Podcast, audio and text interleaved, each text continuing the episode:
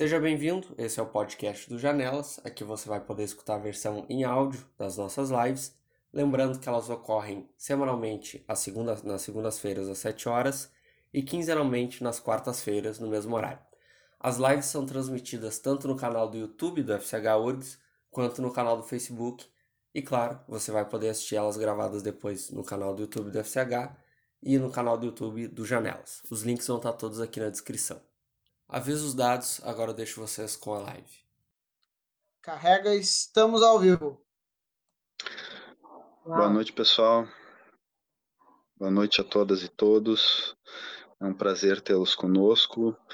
Então, começamos hoje a nossa sétima sessão do Janelas Filosóficas.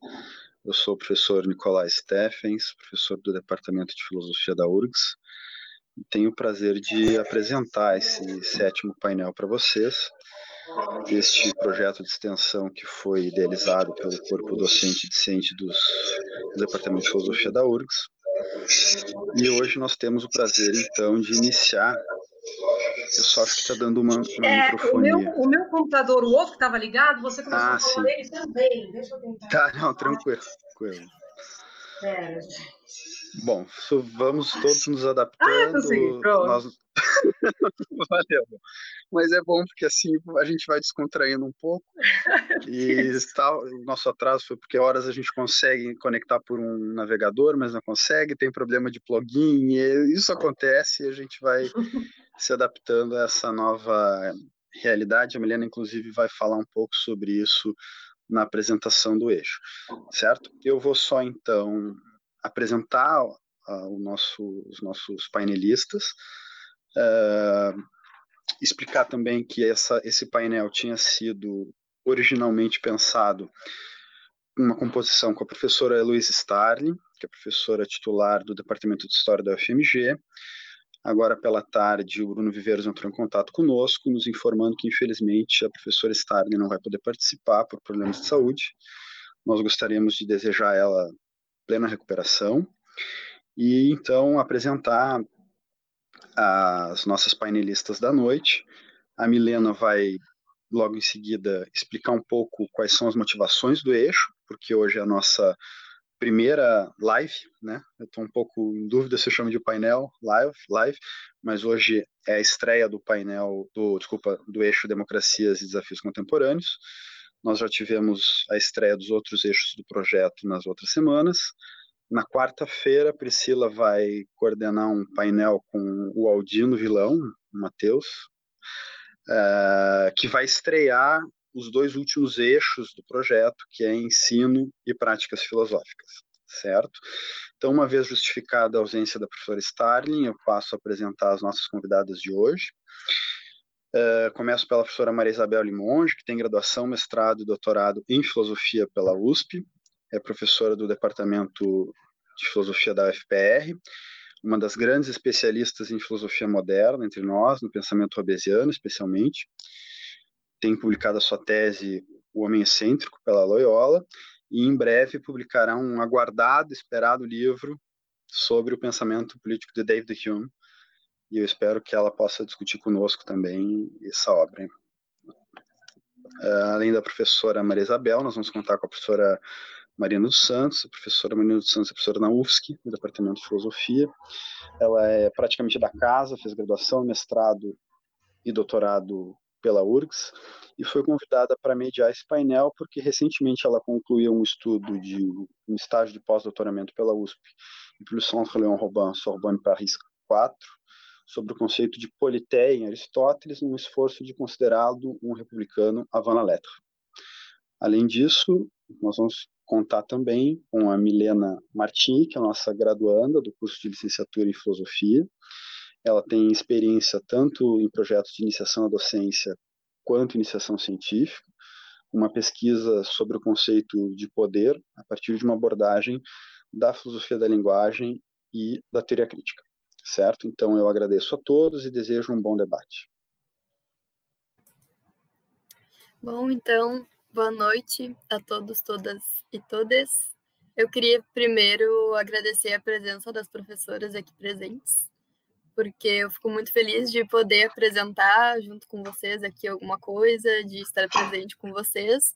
E já também agradecer as contribuições do professor Nicolai nessa introdução que eu vou realizar agora.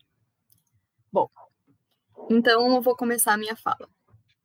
Já faz algum tempo que é algo de, para dizer o mínimo, estranho ou intrigante com as instituições que costumamos chamar de democracias representativas e liberais do Ocidente. Talvez poderíamos e deveríamos ir mais fundo e nos questionarmos sobre as metamorfoses do tecido social que estão na base de tais instituições que parecem desafiar nossas sociedades. Avanços tecnológicos com reverberações no mundo do trabalho, na difusão e produção de informação, bem como nas condições daquilo. Opa! Uh, aqui, de trabalho, na difusão e produção de informação, bem como naquilo que chamamos de humano.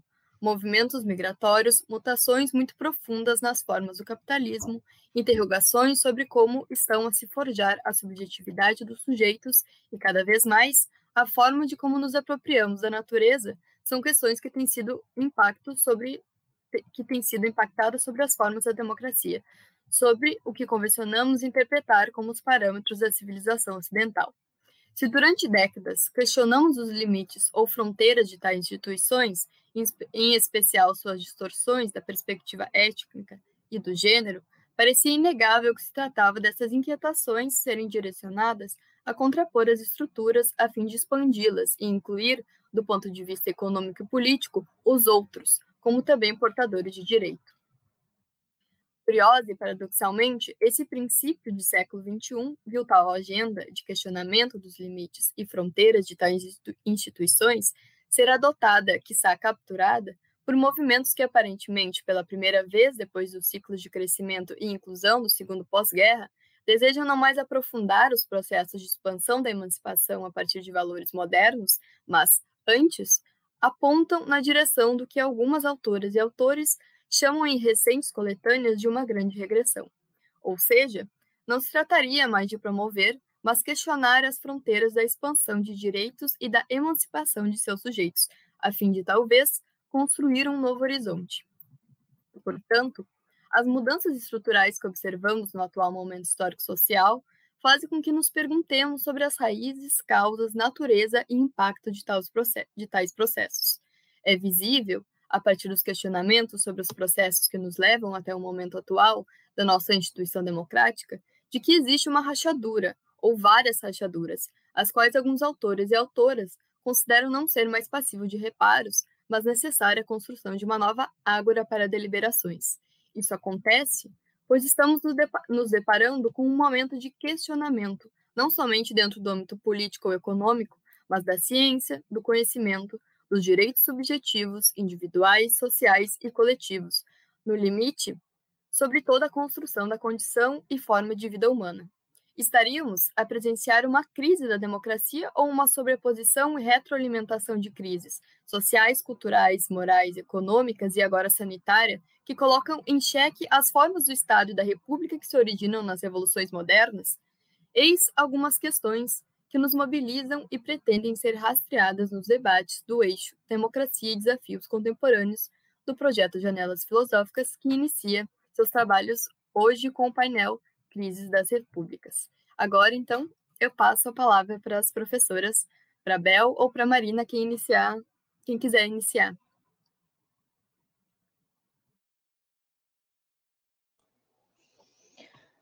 Uh, Bel, não sei se tu. O que, que vocês tinham pensado, na verdade?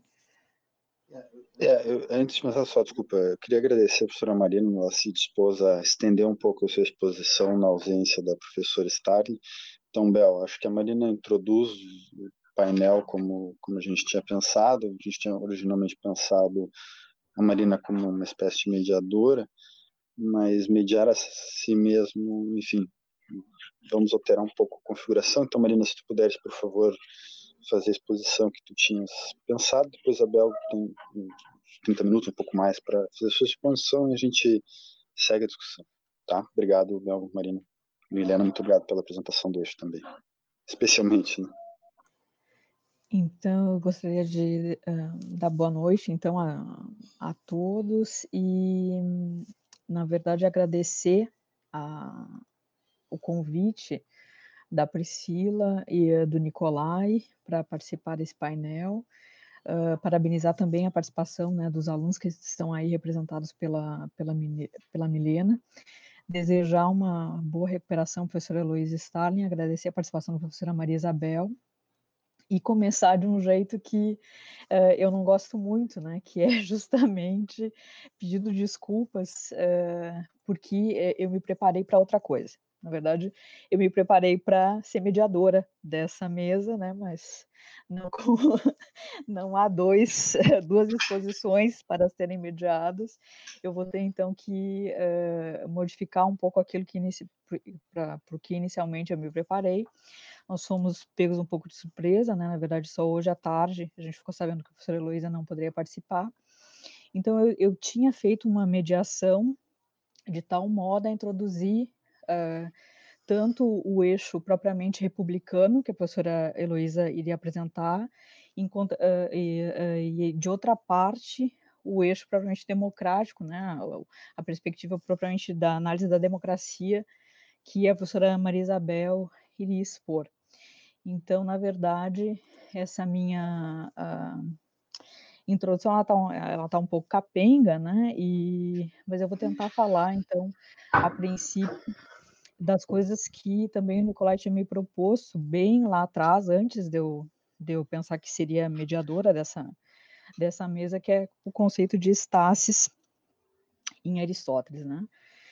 Então, uh, o que eu pensei, né, para hoje, que, na verdade, a proposta né, do nome deste painel como Crises das Repúblicas, que poderia incluir também uma análise da conjuntura nacional, né, que a gente pensou que, a princípio, também a professora Stalin poderia fazer, uh, me gerou imediatamente uma certa consternação né, ao constatar que aquilo que a gente pode chamar das notas características do conceito de república, de Estado de Direito, ou regime constitucional, como a gente costuma traduzir, né, o termo, por exemplo, politeia, em sentido específico, lá no livro 3, A Política de Aristóteles, sempre encontraram, pelo menos no caso brasileiro, uma pálida e quase irreconhecível instanciação. Né? Então, nesse sentido, a República Brasileira parece ter estado permanentemente em crise, a qual o momento atual, marcado pela pandemia da Covid-19, unida às circunstâncias que propiciaram a ascensão de um presidente autoritário, apenas tornou mais exacerbada e clara. Né? Mas nada que já não estava lá. Né? Então, os tempos atuais da nossa República parecem tornar cada vez mais evidente que as demandas do campo progressista, que consideravam, via de regra, as aspirações republicanas né, como estando muito aquém do ideal democrático, na medida em que o governo das leis né, seria pouco capaz de efetivar as demandas emancipatórias dos diferentes setores da comunidade política, estão essas demandas, né, no entanto, muito longe de conseguir ser plasmadas em nossas instituições. Então, nesse sentido, parece ocorrer com o conceito de república o mesmo que ocorre com o conceito de democracia, na medida em que ambos parecem operar como paradigmas e ideais reguladores que não encontram no mundo político observável, muito menos no brasileiro, né, senão uma versão sempre pálida, fraca, inacabada, né, senão inacabável. Né.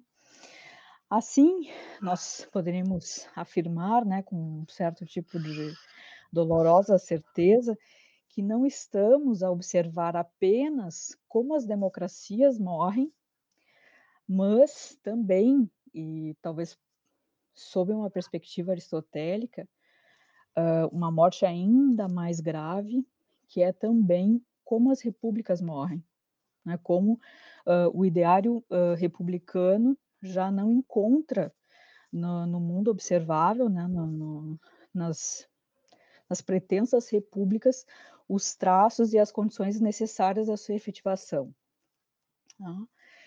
Então, é, na verdade, Aristóteles pode, poderia ser, né, como algumas vezes eu já apresentei, né, considerado um republicano avant la lettre, na medida em que uma dessas formas de governo, né, que ele chama então de polité em sentido estrito, uh, o do regime constitucional, e, uh, ele vi, é, essa, essa, essa forma de governo viria justamente para tentar sanar as, as, as divergências né, e as fissuras uh, da comunidade política. Né? Então, na verdade, acho que foi pensando um pouco nisso, né, que o Aristóteles, que o que o Nicolai tinha me chamado, né, para num primeiro momento para falar do conceito de estásis, mas depois eu recuei, né, para para moderar uh, a mesa e, mas então vamos tentar assim uh, fazer um certo tipo de, de, de recapitulação, né, de resumo do que que Aristóteles propõe, então, como aquilo que uh, demonstra a agudeza de uma daquilo que a gente poderia chamar de crise da república, né, ou crise do regime constitucional. Então, em Política 5, quando Aristóteles expõe e analisa as causas e os princípios explicativos das revoluções, das transformações das formas de governo, e especialmente a decadência dos regimes constitucionais ou democráticos, ele toma como elemento central da sua exposição o modo como as facções presentes no interior da comunidade política consideram ter menos poder, honra e riqueza a que julgam ser merecedores. Né? Então, tem um problema, né, digamos assim, uh, psicológico epistêmico, propriamente no modo como os agentes e as facções se veem no interior da estrutura política. Tá? Então, essa percepção que cada facção tem sobre as coisas que podem parecer, a princípio, né, para mesquinharias podem ganhar, aquilo que eles chamam de Tomicron, né, podem ganhar grandes dimensões na forma da guerra intestina, né, da, da Estásis, que Aristóteles, então, né, chama uh, assim. Né? Então, o texto do livro 5 se presta a várias perspectivas de interpretação. Né? Alguns, como Aristóteles varia muito de um vocabulário, de, de, vocabulário, né? Às vezes usando um vocabulário econômico, às vezes usando um vocabulário psicológico. Esse, esse livro, então, ganha vários, várias perspectivas de interpretação. Né? Uh, então, a estásis pode ser tomada como fenômeno psicológico, como oriundo de um sentimento moral, né? Como ressentimento, a desonra, por exemplo, né, da parte de, de, algum, de algum grupo ou de uma facção presente no interior da polis, ou propriamente uh, de ordem econômica, né, de um grupo achar que tem de fato menos riqueza do que ele seria merecedor. Mas a perspectiva que eu gostaria de ressaltar é a perspectiva propriamente política da Estácis. Né? Nesse sentido, não me interessa tanto tomar a Estácis como oriunda de uma falta moral de um agente perverso, que não é capaz de avaliar se ele recebe honras, poder uh, e riqueza adequadas, né? Mas eu acho que o ponto mais interessante do livro 5 é tomar a Estácis como um erro de um agente propriamente político, né?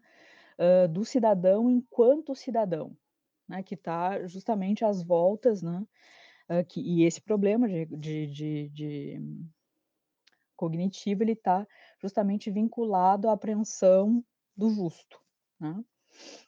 Então, a, a, crise específica da República, ou da, da, da em sentido específico, não é resultante de um conflito entre quaisquer facções, né, para rememorar então o conceito de Politéia uh, mais de facções específicas.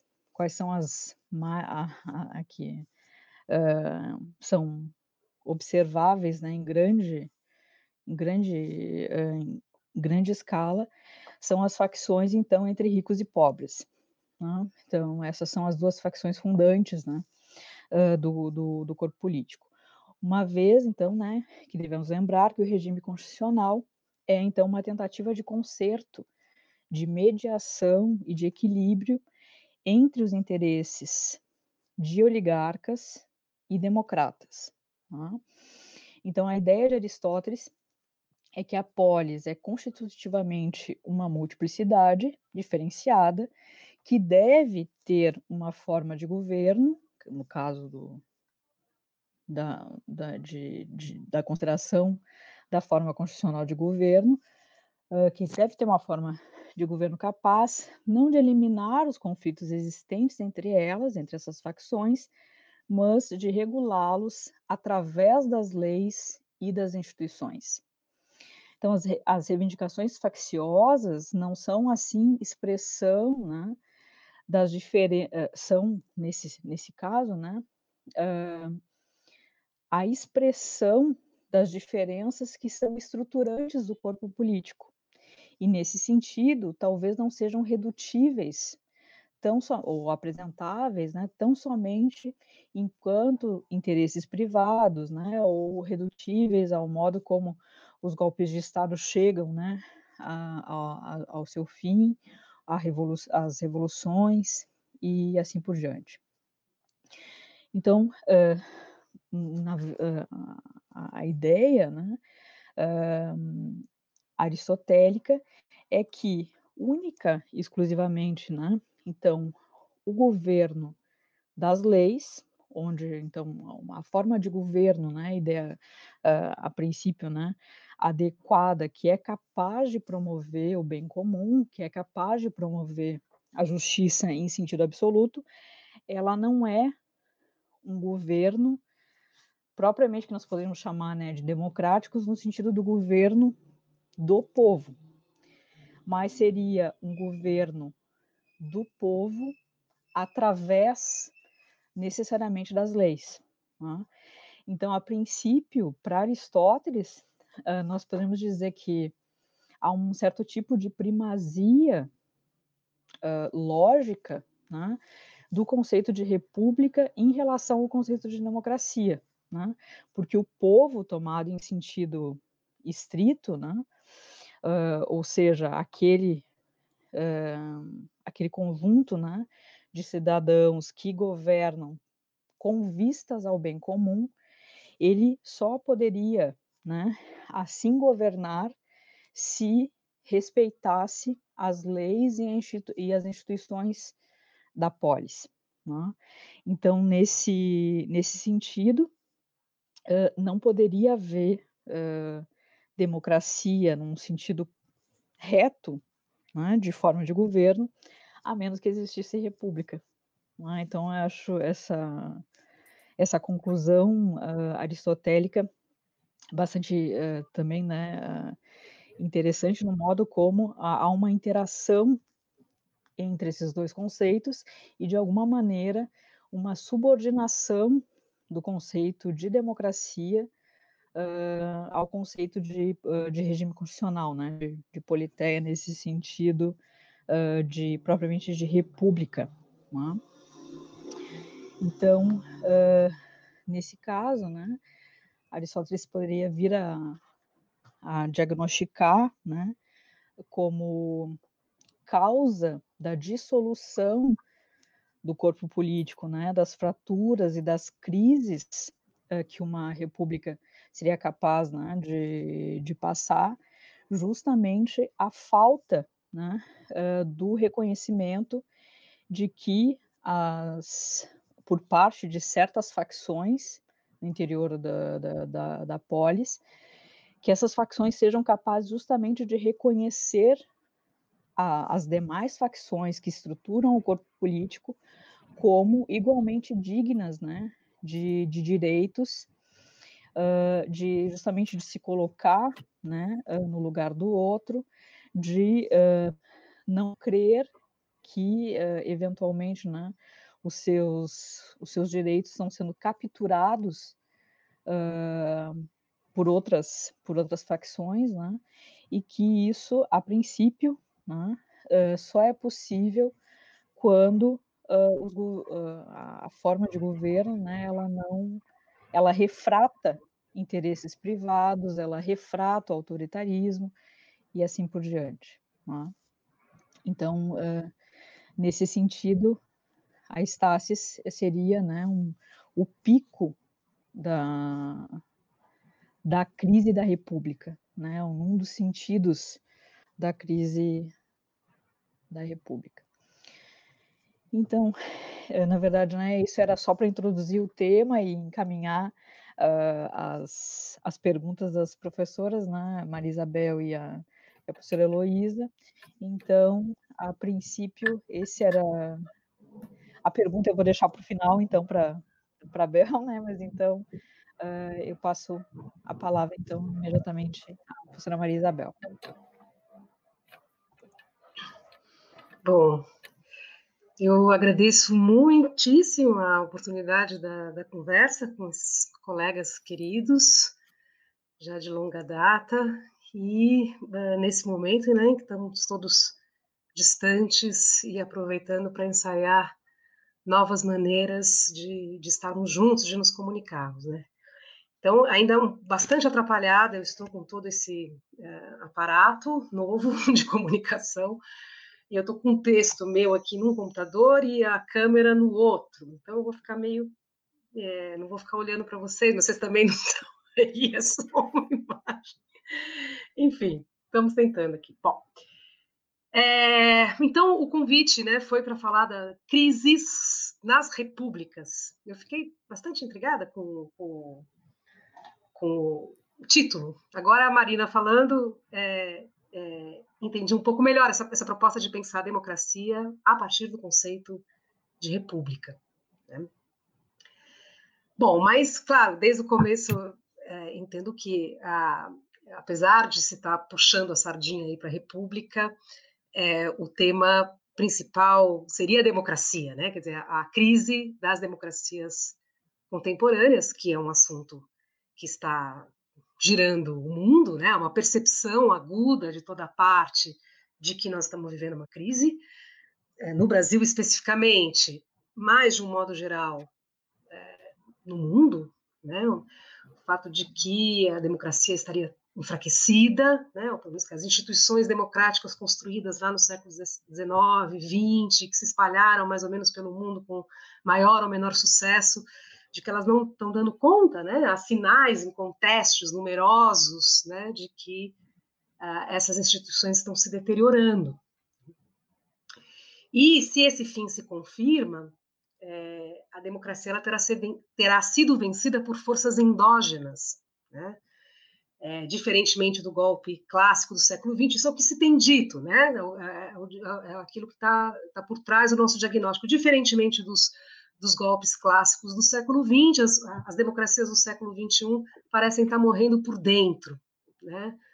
Por, por causas e aos poucos, né? Não é um momento de ruptura, né? Em que forças vão lá e combatem a democracia, mas ela por dentro está se minando e aos poucos vai morrendo, né? O livro do Ransman, do, do Levitsky, que se tornaram né, amplamente difundidos, né? Que vão nesse, nesse caminho.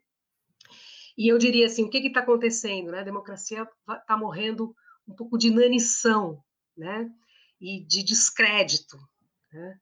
Como se ela não, eh, se ela fosse incapaz de entregar aquilo que ela promete, né? E isso vai criando um estado de desânimo e de você vai se procurando alternativas outsiders, né? Para uh, combater essa sensação de que ela não dá conta daquilo que ela promete, a democracia.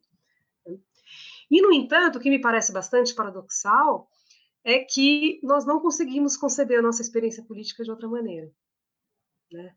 Há um descrédito, há um, há um, desânimo em relação à democracia, o que ela promete, e, por outro lado, há, uma, há um compromisso é, generalizado com a democracia.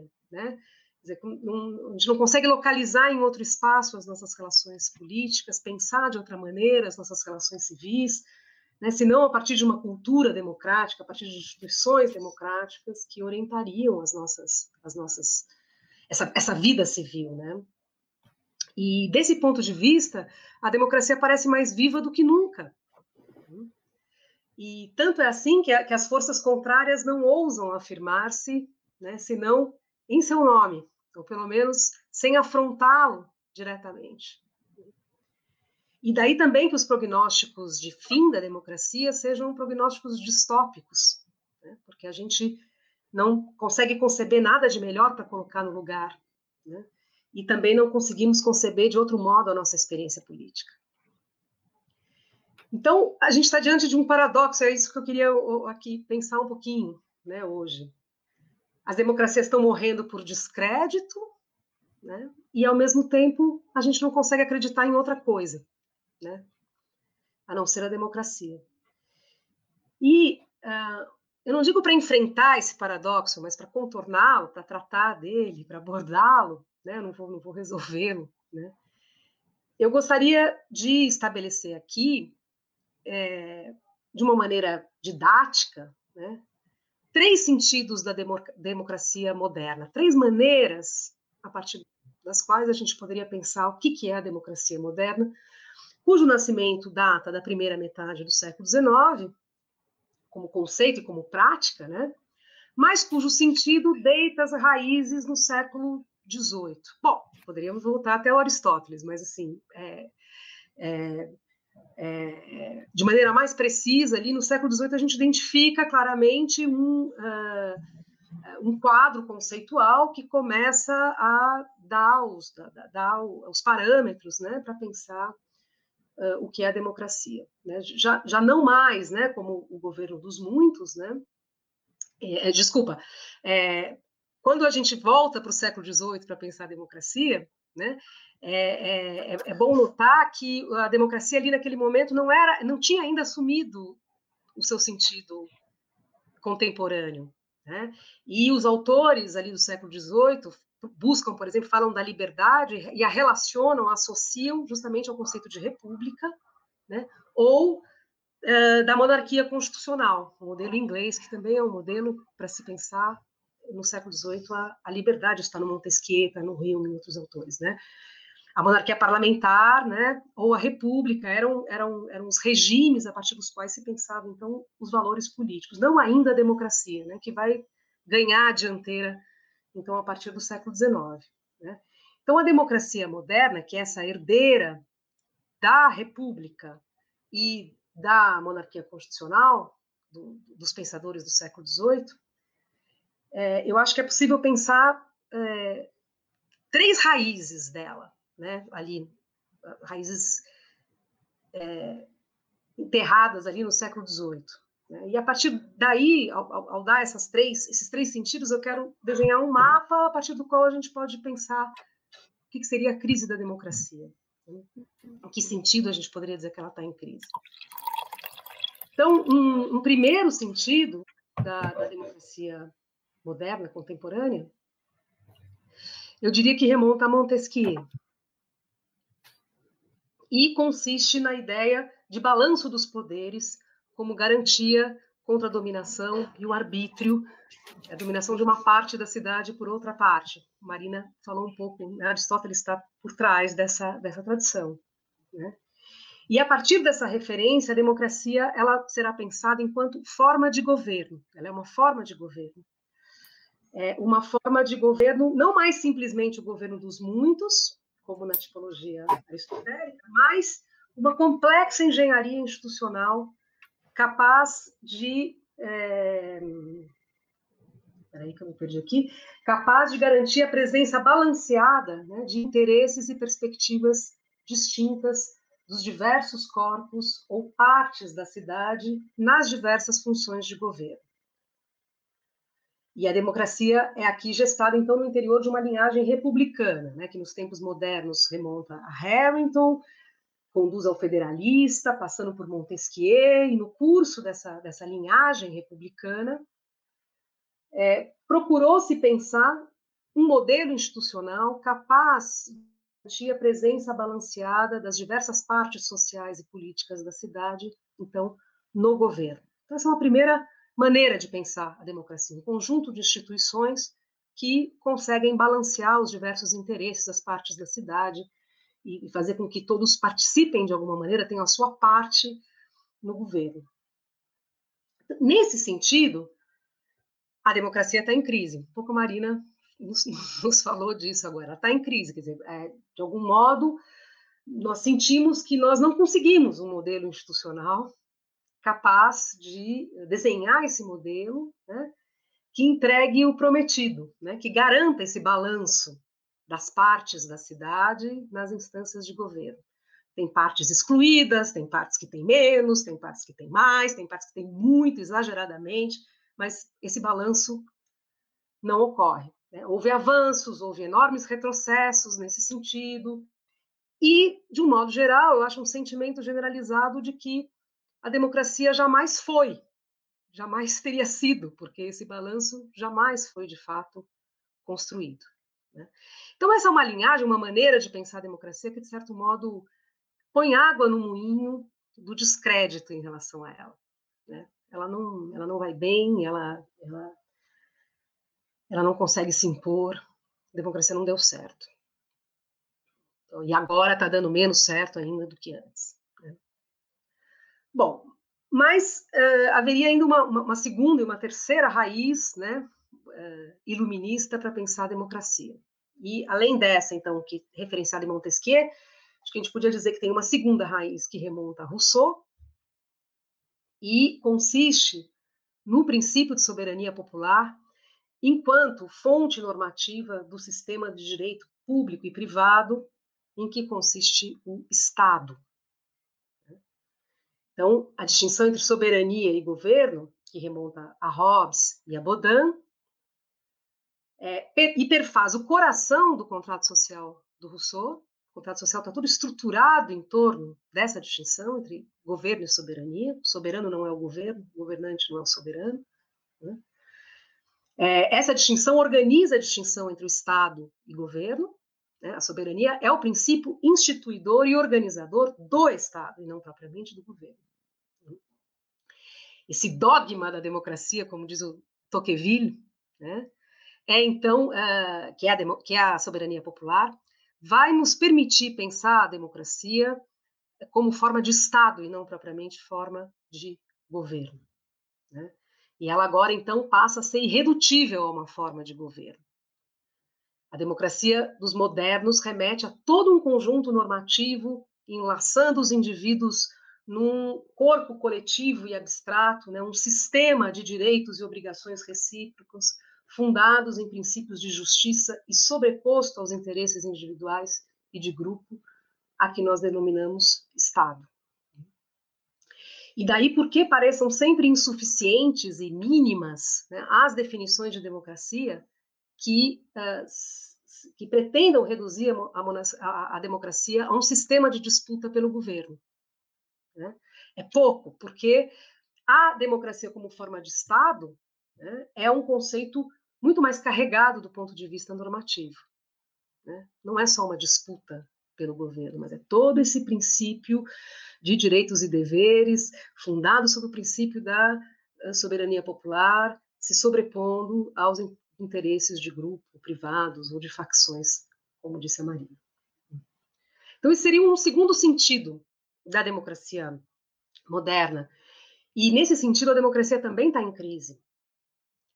Mas, uh, nesse caso, é uma espécie de crise permanente, é uma crise que está no DNA da democracia, porque, nesse sentido, uh, enquanto forma de Estado, tendo por referência o Rousseau, né, é, todo esse arcabouço normativo do Estado democrático, né, sempre foi reconhecidamente um dever ser e não um ser, né? Já desde o Rousseau, né? É um ideal normativo que ajuda a regular as nossas práticas, mas que se sabia desde então, né? Que está sempre é, a, a, realidade, a história vai estar tá sempre aquém a esse ideal de organização do Estado a partir do princípio da soberania popular. Né? Todas as tensões são extremamente exploradas pelo, pelo Rousseau. Né? Então, aqui é uma crise da democracia, mas uma crise uh, que faz parte, vamos dizer assim. Né? A gente está sempre, faz parte da democracia, está sempre com, com, a, com, a, cenoura na frente do, do, do coelho, né? E correndo atrás daquilo que ela não é. Né? Então, esse, nesse sentido, há menos crise da democracia do que no primeiro, enquanto crise da democracia enquanto forma de governo. Né? E eu queria ainda acrescentar a esses dois sentidos de democracia um terceiro, que também remonta ao século XVIII, né? que eu quero fazer remontar a Hilme, aproveitando a deixa lá que o Nicolai deu, né, que eu tenho trabalhado em torno da, da filosofia política do Hume, e entendo que é um terceiro sentido de democracia que remonta ao século XVIII, ao Hume em especial, embora ele seja um autor raramente lembrado quando o assunto é, é democracia. Né? E consiste né, numa maneira de pensar a gênese histórica das instituições políticas em sua relação com o campo das forças sociais. Num processo em referência ao qual nós podemos então pensar a democracia como uma forma de sociedade, como forma de governo, como forma de Estado, como forma de sociedade. E a democracia é, nesse caso, a forma política da sociedade comercial, que eles, no século XVIII, é, definem como a sociedade comercial, que é, é caracterizada né, por uma distribuição mais igualitária e mais dinâmica da propriedade, a propriedade é mais móvel em relação a tipo de sociedade que antecede a sociedade feudal, que é, ou aristocrática que antecede a sociedade democrática, né? Uh, ainda não era chamada de sociedade democrática né, por, por Hume, mas a sociedade comercial, uma, uma sociedade então que é mais uh, que, que, que, tem uma, uma, uma, distribuição mais igualitária e mais móvel do poder social né, e que uh, e que também é caracterizada por um certo sistema de opiniões, certas maneiras de pensar que lhe são próprias, né? As maneiras, as artes, as ciências, a religião, a moral, todo um modo um sistema de opiniões, né? Formas de opinião sobre as quais se assentam em última instância o governo. E o Hume tem um bordão que toca o coração do pensamento democrático contemporâneo. Ele diz assim: todo governo está fundado apenas sobre a opinião. Né? Então, essa maneira de pensar a democracia como, enfim, as instituições que brotam né, de um corpo social mais homogêneo e que pensa de uma certa maneira, e esse modo de pensar é o que sustenta uh, essas instituições. Hum? Então, a ideia é que das formas sociais decantam-se certas instituições que não apenas respondem às dinâmicas sociais, como também são capazes de lhes dar novas direções, sendo as instituições políticas, de todo modo, inteiramente relativas às formas sociais correspondentes. No entender, o Hume põe isso, uh, faz isso na história da Inglaterra, explica assim as instituições inglesas e toda a sua história, até chegar justamente na sociedade comercial, uh, a qual corresponde a monarquia constitucional uh, inglesa. Então, é bom, é bem verdade que essa relação entre o ordenamento político e o campo social esteve no horizonte de todo o pensamento político do século XVIII. Montesquieu e Rousseau não falaram de outra coisa, também estão o tempo todo pensando essa relação. Né? Mas é, ela assume, quer dizer, a relação entre o campo social e as instituições políticas, né, e as formas políticas, ela assume com Hume um caráter dinâmico e ao mesmo tempo em que mais radical, na medida em que o olhar do Hume se dirige para o processo, né, friso aqui a ideia de processo social e histórico da instituição da ordem legal e política, né, e interdita pensar essa ordem fora dessa relação. Ela acho que ela ainda é pensada um pouco para o Montesquieu e pelo Rousseau, ela pode ser pensada. O bom balanço de governo ou a forma do Estado pode ser pensado numa relação com o campo social, mas pode ser pensado fora dessa relação. Né? O Hume interdita pensar dessa maneira as instituições políticas. E, e o que me chama a atenção né, é que, quando a gente lê o Tocqueville né, e, a, e a Democracia da América, né, eu, eu vejo o Hume ali, a história da Inglaterra ali. Né? Essa maneira de pensar está presente lá no, no Tocqueville. Né? E se a gente pensar o que o John Stuart Mill, que é um outro autor do começo do século XIX, fundamental para desenhar o conceito moderno de democracia, diz acerca do Tocqueville, ele diz, Tocqueville, na democracia da América, a gente vê pela primeira vez o conceito de democracia moderna nascendo. Né? Ele vai dizer, é a obra mais fenomenal que tem, uma das obras mais importantes, ela exalta enormemente a democracia da América do Tocqueville, depois ele vai ele próprio trabalhar sobre essa noção de democracia, ele está interessado lá pra, nesse olhar sociológico e histórico que o Tocqueville tem para a democracia na América, e que eu estou sugerindo aqui que tem como paternidade lá no século XVIII é, o Rio. Então, esses três modos, a democracia como forma de governo, a democracia como forma de Estado, a democracia como uma forma de sociedade. Né? Nesse terceiro sentido, né, a democracia não está em crise. Né? É, ou então, ela já nasce em crise, de certo modo. Né? Porque, é, para Hume, assim como para Tocqueville, né, quando eles tratam das instituições políticas, o Hume das, das instituições da monarquia constitucional, Tocqueville da democracia na América, eles têm consciência o tempo todo da fragilidade dessas, dessas instituições, que elas estão correndo, estão respondendo a esses processos que são muito dinâmicos, né? E, portanto, elas estão sempre em crise. E, eles, e o olhar deles é um olhar para as crises, para os dilemas, para as armadilhas que brotam do campo social, né? pondo em risco o ordenamento institucional pretendido, né? sendo que uh, esse ordenamento institucional nunca está suficientemente seguro e jamais inteiramente estabilizado diante da dinâmica dos processos históricos e sociais que o sustentam. Né? E que para esses autores, né, para o Tocqueville agora, né, porque ele que usa o termo democracia para falar disso, né, é, é, é precisamente isso que ele chama de democracia, é esse processo. E a consciência dos agentes que estão nesse processo de que é assim, de que, que são as instituições? Elas não estão fundadas na natureza das coisas, elas não estão fundadas na, na, na razão, não, não são a ordem de Deus, ela é aquilo que brota do, do campo social. Né? As instituições são a resposta às, a essas dinâmicas sociais que, digamos, secretam, produzem essas instituições que se voltam, voltam para essas formas sociais de maneira a regulá-las ou não, ou serem levadas de roldão por essas estruturas sociais. Né? Então, a democracia seria precisamente isso, né? Esse processo que ocorre meio aos trancos e barrancos, né? E, e tal como ela é pensada, então, nessa, nessa, nessa terceira chave aí, né? Essa terceira raiz iluminista né, da, da, democracia. E o que eu gostaria de fazer, eu não vou, eu não vou me alongar muito, né? Depois a gente passa aí para a conversa, eu gostaria de chamar atenção para esse último sentido da democracia, né? E convidar, né, nos convidar a pensar a crise da democracia a partir dessa terceira chave. É, não que as outras não sejam importantes. Né? Há uma crise da democracia enquanto forma de governo. Em certo sentido, é uma crise da democracia enquanto forma de Estado, na medida em que isso que o Tocqueville chama desse dogma da democracia, essa maneira de pensar talvez esteja indo por água abaixo, as pessoas não pensem mais assim, não se pautem mais por esses ideais, né?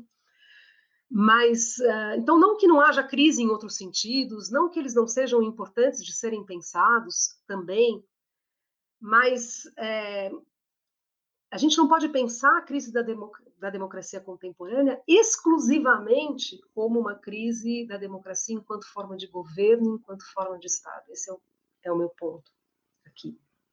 Né? Ela é também, mas não pode ser exclusivamente pensada dessa maneira. Porque isso reforça a ideia, que é parte da crise da democracia, de que a democracia não entrega o que ela promete. Isso vai reforçando essa ideia. O que eu quero insistir é que isso não é bom. A gente ficar repetindo isso. Né? Nós temos falado, a gente tá, tem uma crise, claro, mas é, é essas, essas novas forças antidemocráticas elas se nutrem dessa é, dessa descrença, desse desânimo né, em relação à democracia enquanto forma de governo balanceada, enquanto forma de Estado que garante, vamos, uma, uma distribuição justa dos direitos. Ao passo que, se nós pensarmos a democracia a partir dessa terceira via, com foco na noção de Estado social, que é uma noção central na democracia da América do Tocqueville, né? democracia enquanto Estado social, um Estado social igualitário, que se produziu um pouco por acidente, por uma série de razões ali na, na América. Né? É, então, se a gente pensar a democracia com foco nessa noção de Estado social, E na zona de indeterminação e incerteza que liga o Estado social às instituições políticas e as instituições políticas de volta ao Estado social, né? Se a gente pensá-la a partir daí, né, nós podemos talvez cultivar um olhar ao mesmo tempo menos alarmista e mais dramático para a crise é, democrática da democracia no presente. Né? É, de todo modo, talvez renovando as nossas energias para enfrentar essa, essa crise. Então, era isso que eu queria falar. Né? Eu só queria enfatizar, no final, essa noção de Estado social. Né? Ela aparece lá na Democracia da América, logo no, no, no começo, no volume 1, né? ela perpassa todo o volume, todo, todo o volume. O Tocqueville diz que ele está querendo ver como é que o Estado social influencia as instituições, as opiniões, os costumes, as maneiras dos americanos. Né? O que, que é esse Estado social? É para ele justamente uma certa distribuição da propriedade do poder social mais igualitária, não quer dizer inteiramente igualitária. Não quer dizer também que não tenha ficado gente de fora. Tocqueville chama atenção no final do livro 1 e que tem o problema da escravidão nos Estados Unidos. Né? Como é que nós vamos fazer com, com os escravos. Tem os índios, tem pobreza, tudo isso está lá, quer dizer, não, é, não quer dizer que é uma igualdade é, perfeita, mas o que caracteriza a democracia é um Estado mais igualitário em relação ao, ao Estado social que, é, que não na história das Américas, que está tá começando ali, mas na história europeia, é, antecede esse Estado democrático. Né? Então, com foco nisso, nessa, nessa, nessa ideia da forma social, por quê? Porque aí isso nos permite, de um lado, é, pensar, né, como trabalhar sobre essa forma social também, sobre as maneiras de pensar, sobre, sobre as crenças, sobre as práticas, né, na sua relação com as instituições, como é que as instituições podem responder a essas maneiras de pensar e essas práticas de maneira a transformá-las. Né? É, é, se a gente pega um autor como, como o Mill, né, que, como eu disse, elogia o Tocqueville, né, o que ele chama do governo representativo, que para ele é a democracia, é uma engrenagem desse tipo, né, um desenho institucional que permite produzir uma transformação social. Não é mais a ideia de balanço que está lá na linhagem republicana, né, não é produzir um balanço, mas transformando toda a forma social, isso é, demora tempo, porque tem maneiras de pensar e práticas que estão enraizadas, né? Mas o que seria democracia? É uma, um modo de pensar como as instituições podem transformar as formas sociais e essas formas sociais, por sua vez, transformarem as instituições. Então, meu convite é para a gente situar aí, nesse intervalo, né, o nosso pensar sobre a democracia e sobre a crise da democracia no Brasil e, é, e a luz. E aí, claro, uma coisa que aparece já como talvez aquilo que seja o ponto mais agudo dessa crise é a profunda desigualdade que o capitalismo globalizado tem produzido. Né? Se quiser olhar onde está o problema, tumba, né? Esse, aí não, nada vai parar de pé em relação a essa, com relação a essa, esse aumento cada vez maior da desigualdade, né? Então é para aí que a gente tem que focar. E, e, e, eu diria, ainda, porque nós não temos saída, não temos outro jeito, na dinâmica da democracia, quer dizer, tentando pensar essa relação entre as instituições e a forma social para que elas possam, não digo se equilibrar para sempre, né? Porque, essa, porque isso faz parte essa, dessa dinâmica, essa incerteza, né? Sobre, sobre como essa relação se produz. Mas é aí que a gente pode trabalhar nesse espaço. Então é isso que eu queria trazer hoje como um elemento de, de conversa e de debate aqui entre nós. É, agradeço mais uma vez a, a oportunidade da, da, conversa. O Nicolai e ao povo todo aí da URGS. Muito obrigada pelas falas, tanto pela Marina quanto da Bel, foram muito maravilhosas. Eu queria saber se a Marina, já que ela não é a mediadora, se ela não quer fazer alguma pergunta primeiro para a Bel, ou talvez o Nicolai, antes da gente passar para as perguntas do público. É, bom, eu é, só reforçar que vocês podem e mandando perguntas pela, pelo chat. E, e no final da tua exposição, Bel, hum. eu acabei dando uma risada porque eu, conversando com a Milena, nós estávamos pensando o eixo, né, e, e os diagnósticos, e, bom, o que, que pesa mais, se é globalização, se é capitalismo, e, e, a tua fala final foi ao encontro do que a Milena chamava minha atenção, né? Temos que olhar mais para o capitalismo. E aí eu queria fazer uma provocação para as duas, se vocês me permitem, né? É, a primeira é para citar inclusive o Runsman, que a, que a Bel fez a, fez a referência, que tem um desses livros que em parte se tornaram best-sellers sobre se as democracias morrem, chegam ao fim. E, e, a provocação é a seguinte, porque como eu disse no início, que é, quer dizer, as pesquisas da Marina tentam forçar a barra e encontrar esses traços da modernidade lá no Aristóteles, né? Mas o próprio Runsman diz, olha, democracia ateniense, esse troço dos gregos, é um bicho de outra natureza. Uhum. Não tem nada a ver com esse quadro que a, que a Abel traçou a partir do 18. Né? Uhum. Né? Então, como é que. Eu vi que em alguns momentos a Abel tentou fazer referência, olha, a Marina reconstruiu isso no Aristóteles, mas como é que ela, como uma, uma moderna, entre aspas, aqui, uh, recebe essa interpretação? Aí, óbvio, uhum. vale a pergunta para a Marina também. Quer dizer, tem toda uma, tem toda uma polêmica lá no Aristóteles uh, sobre o que, que, é possível tirar da noção de democracia lá. Né? Bom, e aí tem uma segunda que é especificamente para Bel, que é a seguinte, meu. Tinha uma sobre a história, mas eu, eu vou ficar na mais, que acho que dá mais, semeia mais a discórdia aqui, digamos assim. Porque tu citaste atores do, do 18, é 18, isso, né? Meu Deus, agora. É, e tem uma pendenga grande ali entre o Hume e o Rousseau, mas não só o Rousseau, mas desculpa, não só o Hume, mas os iluministas escoceses, que é como é que eles analisam esse troço que está nascendo, a saber, as sociedades comerciais. Né? E parece que o desenvolvimento dessas sociedades comerciais vão levar a um certo tipo de capitalismo que conduz aos problemas que tu aludiste no final.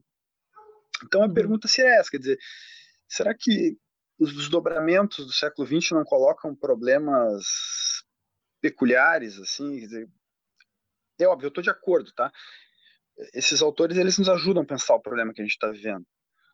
Mas em algum, em algum momento, essa tua perspectiva positiva de resgatar uma certa interpretação da, da, da forma democrática da sociedade, para que nós não fiquemos refém do discurso da crise que retroalimenta né, esses setores que de fato combatem a democracia moderna, em que medida ele não fica curto, né? Me desculpa, eu enrolei, enrolei, não sei se... É que é horrível, Entendi. tá? Vou ser sincero, eu falo e eu me escuto no retorno, então é péssimo.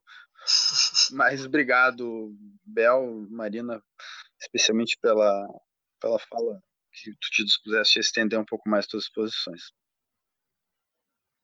Marina, quer começar aí, Aristóteles?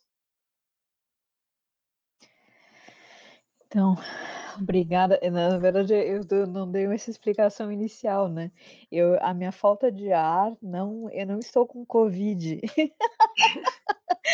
eu estou no nono, eu estou no nono mês de gestação e Luiz Inácio está tão grande que ele está comprimindo um pouco os meus pulmões. Então, Não sabia disso, eu, Marina. falo meio de modo meio ofegante. Meu Deus, é jeito de dar uma notícia dessa. Então, se eu não é, se eu me ausentar ou uh, falar ofegantemente, não é Covid, não se preocupe. Então, uh, para uh, retomar então a, a, a, a pergunta Nicolai, é claro, né? Ou, ou seja, nós temos um muita história, né? Muita, muitas águas que passaram, né, debaixo dessa ponte. E, eh, na verdade, Aristóteles toma, como a gente sabe, né, na tipologia das formas de governo, a democracia como uma forma desviada. Né? Por quê? Porque o demos uh, em, em questão nessa, nessa tipologia, ele não representa uh, o corpo político ele representa uma facção. Então, segundo Aristóteles, né, nesse, que ele poderia ser considerado um republicano? Né? Porque ele não acha que uma facção que governa com vistas ao interesse dos pobres, que na verdade o povo aí é, é uma facção na medida em que, eles, que, que ele é tomado na acepção de aporói, né, dos pobres, que é então, na verdade, uma facção dos pobres que governam no interesse dos pobres. E nesse sentido, é, de modo nenhum, uh, o povo é aqui concebido como o corpo uh, dos cidadãos. Né? Então, é claro que uh, na, esse, esse sentido de democracia não tem quase, nós podemos dizer, né, quase nada a ver com o sentido contemporâneo. Né? E nesse caso, tá, o, o sentido mais próximo ao conceito de democracia, em que pese não totalmente né, comparável, seria justamente o sentido de, de politeia, no sentido específico, né, de regime constitucional. Na medida em que só a, que apenas esse tipo de governo ele não toma o povo como uma facção no interior do corpo político, mas como por, o corpo político regulado pelas instituições. Ou seja, o povo não apresenta uma, ou, né, uma facção que se pretende o povo. Né? Uh, ela não tem as suas, os seus interesses uh, uh, apresentados para o pro, pro corpo político nem satisfeitos de modo imediato. Né? Esse, esse, esses interesses eles têm sempre que ser, de alguma maneira, perpassados pelas instituições. Né? Então, o povo grego ele vai ter que ele vai ele se vira, né, é sozinho, as suas, ele tem uh, assembleias deliberativas, ele tem eles têm um, procedimentos que são capazes que, que os torna, né, capazes de regular os seus próprios conflitos, né, de, de de, de, de fazer com que todas as questões concernentes à, à, sua, à sua cidade, à sua polis, sejam justamente debatidas, deliberadas em conjunto, através das instituições e não a revelia delas. Né? Então, na verdade, os interesses eles precisam, para ser legitimados, sempre ser perpassados por esses procedimentos deliberativos. Né? Então, uh, nesse caso, a democracia seria um mal, porque ela identifica no interior do corpo político uma facção, e aquele ali, propriamente, uh, é dito povo, né? e não justamente uh, o corpo o corpo da cidadania, né? o corpo o corpo propriamente político. Né? Então, na verdade, esse demos aí não passaria de uma de uma facção, para Aristóteles, né? Então, ou seja, sem governo das leis, não pode haver governo do povo em sentido estrito. Né? Só um governo do povo que é uma facção, né? que, é, que são de fato os pobres. Né? Então, não sei se eu respondo ao Nicolai ou não, mas a princípio é por isso né, que. Eu já posso fazer a pergunta da Bel, eu faço de... Não, eu faço depois. Tá, pode. Então, é, eu vejo assim, né, o esquema que eu apresentei, o Aristóteles estaria mais próximo do, do primeiro sentido, né? A democracia como uma forma de governo que vai permitir a, a, a, e inspirou inteiramente, de fato, toda essa tradição republicana, né? Não só ele, Cícero, mas enfim, tem aí uma raiz clássica, clara, em toda essa, em toda essa tradição, e acho que nesse sentido ele, ele pode ser resgatado, né, como uma, como uma referência de fato, para pensar a democracia, né? Por outro lado, acho que tem uma diferença profunda, né? A Marina acabou de concordar também, ah, para se valer do meu esquema, né? Porque você tem as, as duas outras formas de democracia, e, e, o fato é que a democracia contemporânea é tudo isso, ela é um pouco disso tudo, né? Ela não é nem uma coisa, nem uma forma de sociedade, ela é uma forma de sociedade, uma forma de Estado, uma forma de governo, né? Ela é um pouco disso tudo. Então, nesse sentido, a democracia moderna ou contemporânea não é mais a mesma do antigo. Ela tem uma complexidade, né? Não, não vou dizer que ela é mais complexa, não é, não é, não é isso, mas é um, mas ela tem um, ela, ela é mais polissêmica talvez, né? é, por conta dessas diversas tradições que vão, que, que vão se cruzando né, para pensá-la. Né? Então, não é a mesma coisa, mas também não é completamente diferente, porque uma, uma parte dessas tradições remonta, acho que, sobretudo ali no, no primeiro sentido, remonta, é, Aristóteles é uma referência importante. Né? Mas também na ideia, a Marina está aí, você falou forçando a barra, né? mas foi sacana dizer que estava forçando a barra. Só, só para dar uma, o tom de conversa mesmo, tá? Os aristotélicos aqui já estão me xingando. É, muito bem. É assim mesmo que tem que ser. Não, mas essa ideia do, da, também da, do governo das leis, que é também uma condição, quer dizer, um pouco a, a, a democracia como forma de Estado também re, re, é, recompõe um pouco essa ideia, né? Uma coisa é o regime das leis e depois, bom, a forma de governo e o balanço e os diversos interesses que vão estar contemplados ali para definir as, as as, as estratégias da vida comum, as, as, decisões comuns, etc. Né? Mas, mas, tem lá um arcabouço legal, que é, o, que, é o, que é o Estado. Então, também nesse sentido, a gente poderia encontrar paralelos é, importantes. Né? Eu acho que o, o, paralelo, onde, onde não tem paralelo, portanto, talvez seja nesse terceiro, porque como, como é, quando você pensa a democracia como forma social, assim, e na verdade como profundamente, é, quer dizer, ela não está fundada, a, a, sua lógica ou seus princípios não estão fundados sobre a natureza, sobre a razão, é o que brota, o que nasce ali um pouco do acidente, do acaso histórico, né? Então isso, isso acho que aí é profundamente moderno, né? É, é algo que a gente não tem talvez é, contraparte lá nos, nos antigos. Agora, cara, quando, quando eu estou remetendo ao Rio, me tentando pensar esse terceiro mas não quero dizer que é uma referência boa para a gente pensar as nossas ah, então vamos ler o Rio e ver o que ele fala da sociedade comercial e vamos aplicar na, na, na, no capitalismo globalizado e não vai dar certo. Estão falando de sociedades completamente diferentes. Né? Ele está falando ainda de uma sociedade pré-capitalista, a sociedade comercial não é ainda nem a sociedade capitalista propriamente dita. Né?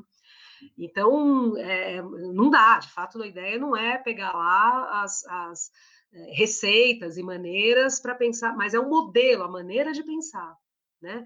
Essa maneira de pensar as instituições fundadas sobre modos de pensar, sobre práticas sociais e nenhum outro lugar. Isso eu acho importante pelo seguinte, porque nos faz um pouco nos agarrar naquilo que a gente dispõe, naquilo que a gente tem, um pouco de ordem institucional que existe para pensar a reforma e as, as soluções a partir daí e nunca contra o que já está instituído e o que já está dado como, como um elemento, como, como, dados de uma experiência histórica. Então, é mais esse modelo que me interessa do que propriamente, claro, eh, usar o diagnóstico que ele faz das sociedades uh, comerciais para resolver os problemas da democracia contemporânea. Na verdade, filósofo é um bicho, né? A gente escapa das questões, né? E não quer saber o que, que a gente faz com a democracia contemporânea. A gente vai, vai, volta, vai lá atrás, vai não sei o quê, e não resolve o problema. Né? Mas a ideia é um pouco essa: são maneiras de pensar, modo, por onde que a gente pode pensar, né? Por onde que a gente vai trabalhar. Aí a gente deixa para os sociólogos, para os politólogos.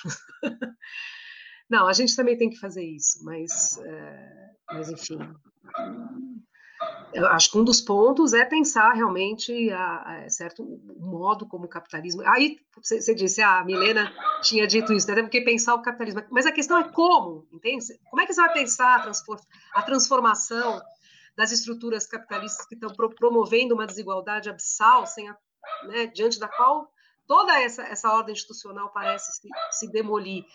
Por meio dela, não tem outro caminho. Esse é, esse é o meu ponto né? Assim, porque por, por vezes eu vejo que esse, esse, descrédito, até com o capitalismo que ele produz, né, nos, nos leva a pensamentos antidemocráticos, né? Ah, então joga fora tudo que tudo isso que está aí é uma é uma grande um grande engodo, a gente não conseguiu fazer, nada. joga isso tudo fora e vamos começar de onde, né? Então o, me, o modo rilmiano de pensar é você não vai conseguir pensar de, a partir de outro lugar, a não ser a partir do que está dado na sua história presente, tanto quanto forma social, quanto quanto forma institucional. Então, nós vamos ter que pensar o Brasil e a sua, a sua tradição escravista, e toda a sua história, as suas instituições. É aí, nesse miúdo, que a gente vai conseguir trabalhar, ou não. Tem esse, esse, esse, esse modo de pensar, deixa também um espaço, um espaço de, de indeterminação importante, mas no qual a gente tem que aprender a uh, caminhar sem desespero. Né? Essa é a ideia. Eu tenho uma pergunta. Eu, eu, tu vais continuar, Nicolau? Eu... Uh, na verdade, eu queria saber, saber se, há espaço, espaço Bel, para essa nessa nessa terceira nessa terceira forma, né, que é a, de, a democracia tomada como forma de, de sociedade, se há algum tipo de espaço para a noção de normatividade. Uhum. Né? Parece que a noção de, de do, do, paradigma da, da, democracia como um ideal regulador, ela se esvazia um pouco. Né? Uhum. Né? Então, como exatamente vai haver uma, uma, uma regulação propriamente entre a interação né, da, da, das instituições com essa, com essa sociedade? Como é que exatamente vai haver né, uma, um certo tipo de propriamente de regulação né, entre essas uhum como exatamente essas, essas, essas instituições são produtos né, dessas, dessas interações sociais. E se, se o conceito de, se a normatividade nesse caso se esvazia ou não totalmente. Né? Uhum. Respondo já? Vamos, vamos conversando assim? É, tá. Então, é, eu, é, eu acho que ela não se. Ela, é, a gente precisa das três raízes, né? A democracia não é uma coisa só e, digamos, o seu lado normativo está na, na, nas outras raízes, né? Tanto como forma de governo que permite o balanço, né, que todas as partes tomem parte, esse é um, é um ideal normativo de desenho institucional, né? quanto uh, o ideal normativo do Estado como evitando a dominação e garantindo os sujeitos e as partes né, eh, que, que é, que, que, que, nós, que, que nós sejamos submetidos a um sistema legal que, digamos, que, que, reporta a vontade geral, uma vontade coletiva, acima da, da, vontade das partes. Né? Tudo isso é um arcabouço normativo que acho que se junta com uh, aquele outro. Talvez ele seja insuficiente para pensar só ele, a democracia e, a, e, a, e, também a sua crise. Né? Então, acho que você tem razão. Mas, mas assim, mas eu acho que não se, não, mas não se esvazia inteiramente o ideal normativo. Daí eu precisaria é, talvez, é, eu não sei no caso do Tocqueville, que eu não tenho é, tanto conhecimento, no caso do Hume, por exemplo, tem a ideia de que as instituições vão se estabilizando na medida em que você tem uma distribuição social, do, do poder social mais equitativa. Isso é o que você vai percebendo, a história mesmo vai mostrando, né? Que essa partilha é fundamental na estabilização das instituições. Então, ela vai, ela vai nos criando também certos apegos, né, com, com, certos ideais normativos que vêm, digamos, um pouco a posteriori, a partir de uma reflexão daquilo que a, do, do, aquilo que a história produz. De certo modo, a democracia é isso para nós, né, um produto histórico que a gente está aqui lamentando, a gente fala, pelo amor de Deus, temos que fazer alguma coisa porque nós queremos re, uh, fortalecer esta forma de governo, essa forma de Estado. Então, portanto, todo esse ideal normativo, né, que, eh, digamos, em relação a essa terceira via, se consolida na medida em que a história anda e nos, e, e nos faz ver um pouco os efeitos dessas estruturas, né?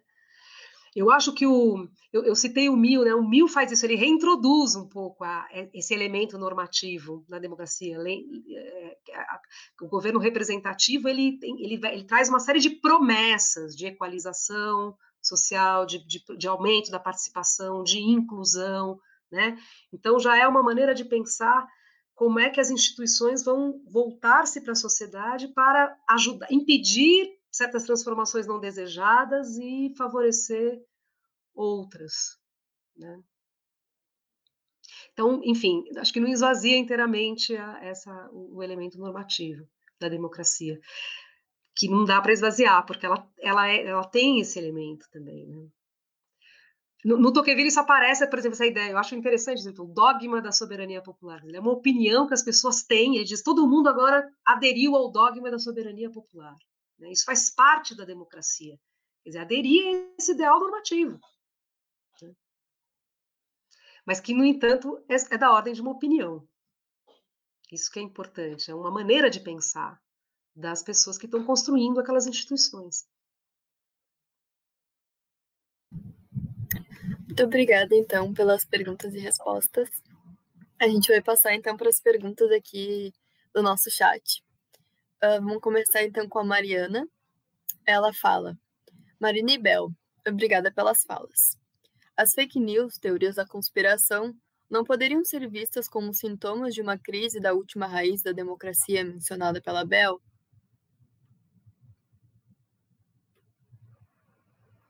Sim, poderiam, poderiam, por exemplo. Isso é uma coisa que a gente tem que olhar. O que, que mudou? E veja a rapidez com que as coisas mudam, né? Uma nova coisa introduz WhatsApp, parece esse troço, né? E muda todo o sistema de comunicação na, na, na sociedade, né? E aí modifica o modo como as instituições estão funcionando. Então, é isso. Essa relação é aí que está, é aí que isso tem que ser pensado. Né? Como regular, como regular é, esse novo modo de comunicação que se, que, que se introduziu. Né? Acho que é um bom exemplo para ver para onde, onde que a gente tem que olhar. Né? E tentar resolver esses problemas práticos aí que se põem. Sim. Uh, a não sei se a Marina quer fazer alguma consideração, se eu posso passar para a próxima pergunta. Eu acho esse tema é, extremamente intrincado, né? E eu acho que uma coisa que é, tem me chamado muitíssimo a atenção, talvez acho que esse contexto da pandemia, esse, contexto de desvalorização da, dos cientistas, né, da, da academia em geral, da ciência, e o conflito né, que há entre ter acesso a informações corretas e ainda assim uh, ter uma adesão prática a, a um saber teórico né, é a coisa que mais tem me chamado a atenção nos últimos tempos, né? E isso remonta a, a um problema uh, aristotélico base, né? Básico, que é a distinção entre um uso prático e teórico da razão, o modo como esses usos interagem entre si, né? E o modo como, eventualmente, uh, uh, um sistema filosófico é capaz de mostrar a interação entre esses usos e como eles se coordenam, porque parece o seguinte, né? Não basta ter acesso ou saber explicar as causas e os princípios uh, do, de um ponto de vista teórico. Né? Então, o cientista é capaz de mostrar uh, por A mais B por que, que uma, algo é deve ser levado em conta ou pode ser tomada como uma crença verdadeira, justificada, mas uh, pode haver outras outras questões de ordem prática que impedem uh, alguém de reconhecer e de agir de acordo com aquilo que a razão, que a razão teórica estabelece. Né? Então, acho uma das coisas que mais tem me chamado a atenção é o problema justamente não só de ter acesso ao, conhecimento, não só de ter acesso a informações uh, científicas, mas também o modo como, do, como decisões e crenças políticas impedem uma adesão a verdades assentadas, a verdades científicas, a verdades teóricas, porque justamente pela eh, por, por, essa por esse problema filosófico enorme que é saber como os usos da razão interagem entre si. Né? Então me parece que às vezes, né, as razões ou tendências de ordem política que são capazes justamente de coordenar o modo como nós vamos conceber algo como verdadeiro ou falso, né? ou dar assentimento a informações que nós poderíamos dizer, sem sombra de dúvida, né? que são assentadas do ponto de vista científico e assim por diante. Então, acho que esse, esse problema é, é um problema maior, assim, acho que é, é é, é, essa, essa pandemia tem dado muito pano né, para a manga para pensar justamente essa interação, né? E se, se o problema de fato é a disseminação de notícias falsas, ou se é um modo como justamente né, as práticas políticas, as crenças políticas interagem e coordenam as informações que recebem, né? de acordo com uma congruência interna uh, do sujeito que recebe essas informações. Né? Então, é uma questão muito interessante para a qual eu não tenho nenhuma resposta. É, mas eu, a Aristóteles está pensando nisso há muito tempo. Bom, então, uh, muito obrigada, né? Uh, eu gostaria de só lembrar o pessoal uh, que a lista de presença ela está passando no chat. E vamos para a próxima pergunta, então. É o Igor. Professora Limonge, não podemos discutir que, paralelo, talvez como efeito, da questão das desigualdades, a democracia contemporânea passa por uma crise fundada na falta, falha da educação democrática? Também, também. Porque a, a. É, nessa terceira via, né, também a, é, é fundamental para a democracia um, um certo opiniões democráticas, uma maneira de pensar que seja favorável à democracia. Né? Mas você sabe que aí a minha impressão, isso também gosta, isso também não tem muita, tô aqui loucubrando, né? Sem muito, é, muita certeza, muita convicção. Mas eu acho curioso é, nesse nesse âmbito das opiniões, né? Porque todo mundo fala bem da democracia de certo modo, né? Mas ao mesmo tempo também não, não, não, não localiza bem o que, que é compatível, o que não é com a democracia, né? Quer dizer, é um pouco essa ideia de que, quer dizer, falta uma educação para a democracia, mas é, falta, mas o problema é que ela não é suficiente, é, talvez esse não seja o maior problema, porque de certo modo há um compromisso com a democracia, isso de certo modo é, é vencedor, né? Ah, você pergunta para alguém, você quer outra coisa além da, da, da democracia? Não, as pessoas, ah, eu quero, só que eu não acredito nela, só que ela não serve para nada só que ela não consegue fazer, né? Então, tal, talvez uma educação para a democracia que, que, contemple né, o fato de que ela depende extremamente da nossa ação e da nossa maneira de pensar e da nossa, da nossa, das nossas intervenções sociais.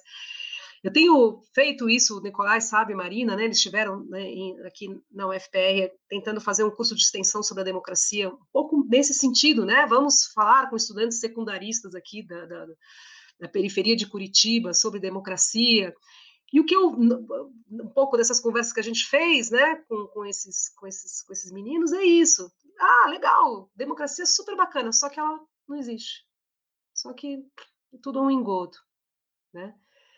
Então, sim, uma educação para a democracia, mas uma educação que, de algum modo, resgate o, tesão por ela, né? A, a, o, por isso que essa é a minha preocupação aí dessa minha fala, né? O, também o, é, o, crédito que ela pode ter, a esperança de que a democracia pode. Até porque sem ela não tem mais nada. Não tem mais nada onde a, gente, a partir do qual a gente possa pensar a nossa experiência política. Então não responde nada, né? Mas é isso, uma educação, mas uma educação não simplesmente ficar falando ah, a democracia é, ah, ela é legal, ela é boa, os valores, é a justiça, tarará. porque se você não pensar isso na relação com, com a sociedade e, e o que dá para fazer, o que, que dá para efetuamente transformar e modificar, ela se esvazia, né? E talvez seja até contraprodutivo. Perfeito. Uh, próxima pergunta, então, a gente vai para o Karl Marx ele fala. é o Karl Marx da Karl Marx? Quem é o Karl Marx? Ele está assistindo? Nossa! Uhum. Uh, bom, uma vez que a crise democrática não se dá apenas no Brasil, como evitar cair na armadilha de pensar que a democracia é um modelo de organização social ultrapassado pelo mau funcionamento? É, eu acho que a gente tem que ver avanços que foram feitos, né? É, eu, eu, acho assim, um, um, ponto importante é isso, é a gente entender que a democracia ela não é tudo ou nada, né? Não é assim, tá? É, é toda. Por isso que eu acho que os conceitos mais normativos de democracia, que são importantes, não quero esvaziar normativamente, mas se a gente infla demais no, o nosso olhar para a democracia a partir de uma visada normativa, a gente corre o risco de de, de, de, de esvaziá-la. Né? quer dizer, é, a gente tem que é, pensar a democracia nesse, nesse processo e tentar reanimá-la a partir daí, né? É isso, repetindo, na verdade, o que eu, o que eu já disse né, quanto a isso. Ultrapassada pelo mau funcionamento, né? mas ela é, tem avanços importantíssimos, né? mudanças, mudanças sociais profundíssimas, tanto no sentido de um, de, um, de um agravamento da crise, mas também em sentido contrário. Sei lá, o lugar das mulheres na sociedade é, é, e, e, na, e na política ainda está muito aquém do que se quer, do que se deseja, mas tem transformações sociais profundas e importantes nesse sentido. Né? Como que elas se produziram? Um pouco esse olhar também um pouco realista para a política. Né? Como é que essas transformações ocorreram? Vamos apre aprender, aprender aqui para aplicar lá onde está faltando. Né? Acho que é assim que a gente pensa política. Uh, próximo, então, com o Tiago. Se pensarmos as democracias a partir do segundo sentido apresentado, onde um certo ideal é perseguido, quais poderiam ser os indícios de uma crise ou de um distanciamento do ideal democrático? Bom, no, é, no, no caso do Brasil, bom, a escravidão, né? Acho que a escravidão, no caso, esse é um ponto, e o colonialismo e tudo isso, né? O que, que ele significou em termos de, é, de desigualdades de direitos entre, entre camadas de, de, de cidadãos né? entre tipos de cidadãos. Né? Então aí a gente tem um olhar, e acho que isso também produz muito discreto, eu vejo na, na, juventude hoje, né, todo, enfim, o pensamento decolonial e tudo mais, está apontando o tempo todo para isso. Assim, Olha aqui, tem uma farsa, tem uma farsa. Então, falando, esse ideal normativo, ele vale para alguns, né? Então aí tem uma crise, tem uma crise. Tem, ele, ele, ele produz, eu acho assim, qual é o problema? O Estado é um sistema de direito fechado, e tem gente que fica de fora. Né? Por definição, porque ele é fechado. Né? Então, é, a partir daí, você cria sempre esse problema. Se a gente não resgatar o terceiro sentido do processo, a gente corre o risco, de novo, de ficar só é, na crise. Olha, é, não é que. Não, tudo bem, Rousseau, sempre buscando uma igualdade que não há, etc. Mas é, é, mais do que isso, a coisa é mais fraturada do que isso. Porque a gente vive um regime de exclusão. E, bom, e o Brasil é o produto disso, né? Tá, tá no nosso sangue, na nossa a colonização, a exclu... por meio da exclusão, né? De índios, negros. Então, aí tem uma crise enorme, né? Mas é uma crise assim, aí que tá, aquilo que eu falei, que sempre foi, já nasceu assim. Só que, digamos, é, eu acho que hoje a gente tem uma percepção mais aguçada quanto esse ideal normativo esteve, esteve distante das, da, da, da, realidade. Sobretudo, eu acho colonial. Eu acho que aí é onde, onde tem uma fratura que tem sido apontada, né, terrível para esse, esse ideal normativo. Uh, Marina, tu gostaria só, de só... falar? É, na verdade, para acho que tentar unir, né, os elementos das duas questões anteriores, talvez relembrar uma, uma lição aristotélica, né, que na verdade o fato de nós termos eh, eh, paradigmas, né, em relação à tipologia das formas de governo, não quer dizer que do ponto de vista empírico elas se uhum. apresentem de forma pura.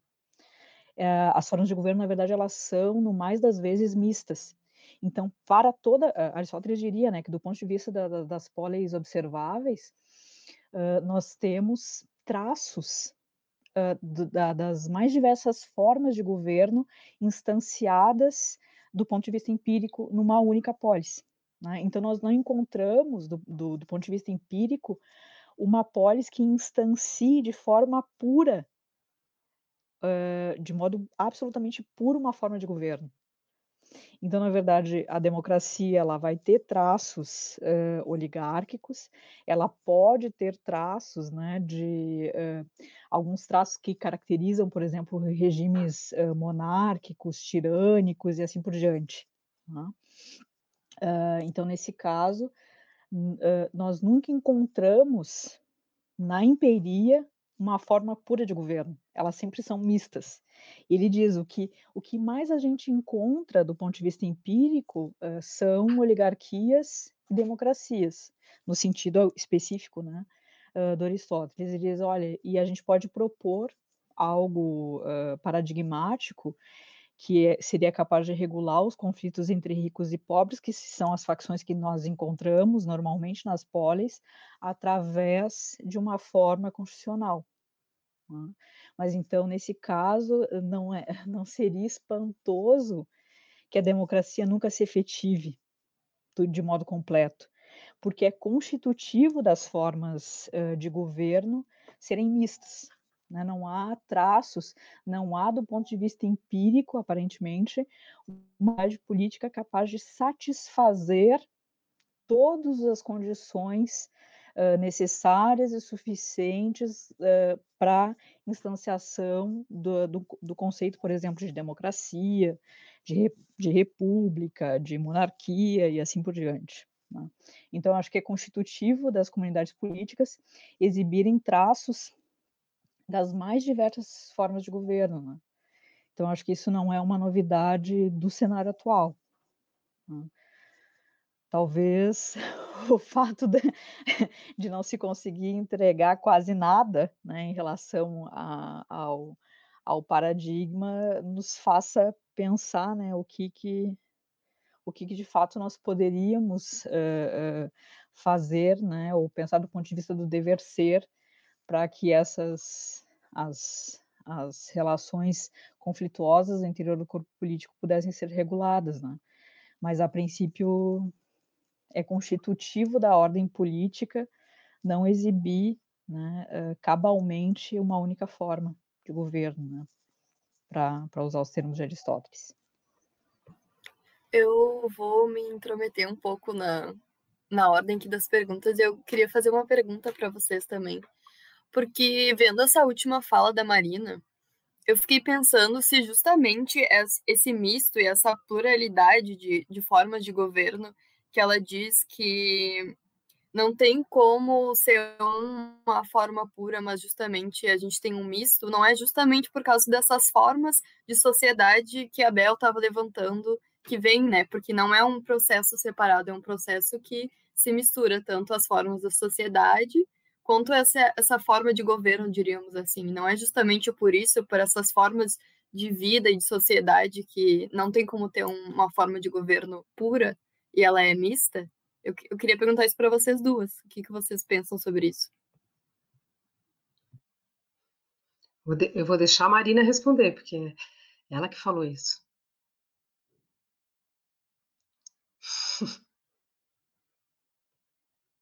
Eu não sei se eu, se eu, se eu entendi bem a, a, a tua questão, né? Mas a princípio, o que, em relação a, sobretudo Aristóteles, né? O que ele propõe, na verdade, é que no interior do corpo político nós vemos uma, uma diversidade de, de componentes.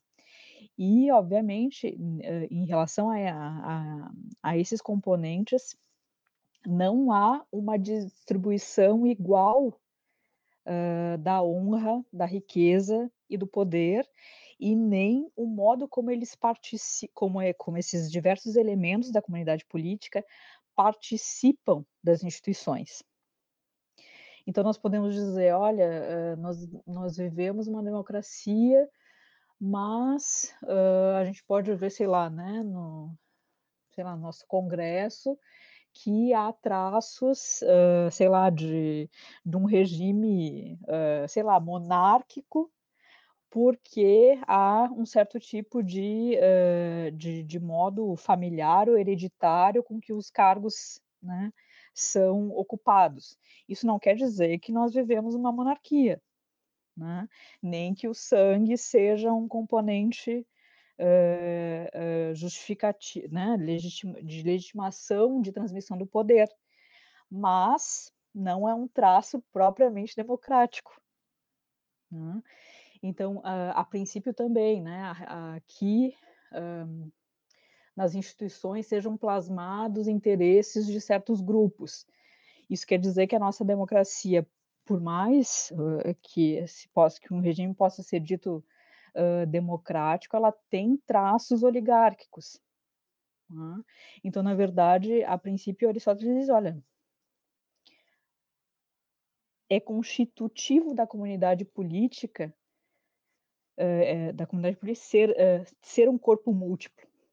E não há nenhuma forma de governo capaz de promover uma unidade absoluta, como, por exemplo, Platão gostaria do corpo político. Né? Então, por isso que a Estácia está sempre pairando no ar, né? porque uh, se o corpo político, para ser político, ele precisa da diversidade. A diversidade é constitutiva do corpo político. Né? Agora, toda a questão é como é que, uma, que as formas de governo vão conseguir ou não regular esses conflitos e essa diversidade, para que justamente a estasis não se estabeleça. Né? Ou seja, quando os caras começam a se matar no interior uh, de uma determinada polis, bom, aí a gente está vendo, bom, né? de repente, então, essa forma de governo não está sendo capaz de regular, não de eliminar os conflitos, mas ela não está sendo capaz de regular, de regulá-los, né? Então, me parece que é, é sempre nós podemos encontrar, né, quando analisamos os diferentes fatores, as diferentes facções do interior da comunidade política, eventualmente diversos traços de, uh, da tipologia que não pertencem a uma única forma de governo, mas a várias. Né? Então, não sei se eu respondi, se eu entendi bem a pergunta. Eu achei perfeita, porque eu acho que fez exatamente. É que eu, eu fiquei pensando justamente nessa ligação das falas de você, sabe? Tanto como uma raiz aristotélica quanto essa outra riumiana, e me parece que eu fiz um, uma pergunta meio ligando as duas, assim. Só para complementar um pouquinho, nessa, nessa terceira raiz, uh, não haveria nenhuma tipologia de governo a partir do qual dizer, essa, essa raiz republicana, né? Por isso que eu disse que o Hume, diferentemente, por exemplo, do Montesquieu e do Rousseau, não pensa só a forma política numa relação com a forma social, mas ele entende que ela brota e se legitima a partir da forma social, é diferente. Justamente porque, quer dizer, no Montesquieu teria, seria, o Montesquieu seria o aristotélico ali do, do século XVIII, né? Quer dizer, você tem ali uma, uma instituição política, tem que pensar como é que isso está ligado a um certo, uma certa realidade social, com as suas partes, com os seus interesses, com as suas com sua diversidade própria, etc. Então, pensar essa relação. Outra coisa é você pensar que ela é quase a mesma coisa, uma coisa brota da outra. Você não tem, você não consegue separar uma coisa da outra. Você não tem tipologia do governo, de governo mais. Bom, então, como a gente está aqui passando já o nosso tempo, as perguntas que restaram, elas vão para nossa para o nosso pro YouTube, para o nosso canal depois, elas vão ser respondidas pelas profs aqui presentes. E eu acho que é isso, né, gente? Uma boa noite. Muito obrigada. Ah, e claro, parabenizar o, o novo integrante filósofo da família da URGS, que está vindo. Pois é, eu queria também falar um pouquinho disso. Que notícia maravilhosa! E, e ele já está para nascer ainda mais, esse bebê? Está quase, está a caminho. Está quase, o mundo é muito dinâmico mesmo. Parabéns, parabéns. Muito, muito Obrigada. contente com essa notícia. Muito legal. Obrigada. E boa hora, boa hora, Marina. Obrigada, obrigada. Bom, só, só agradecer então a todas e todos. Sei que foi um prazer.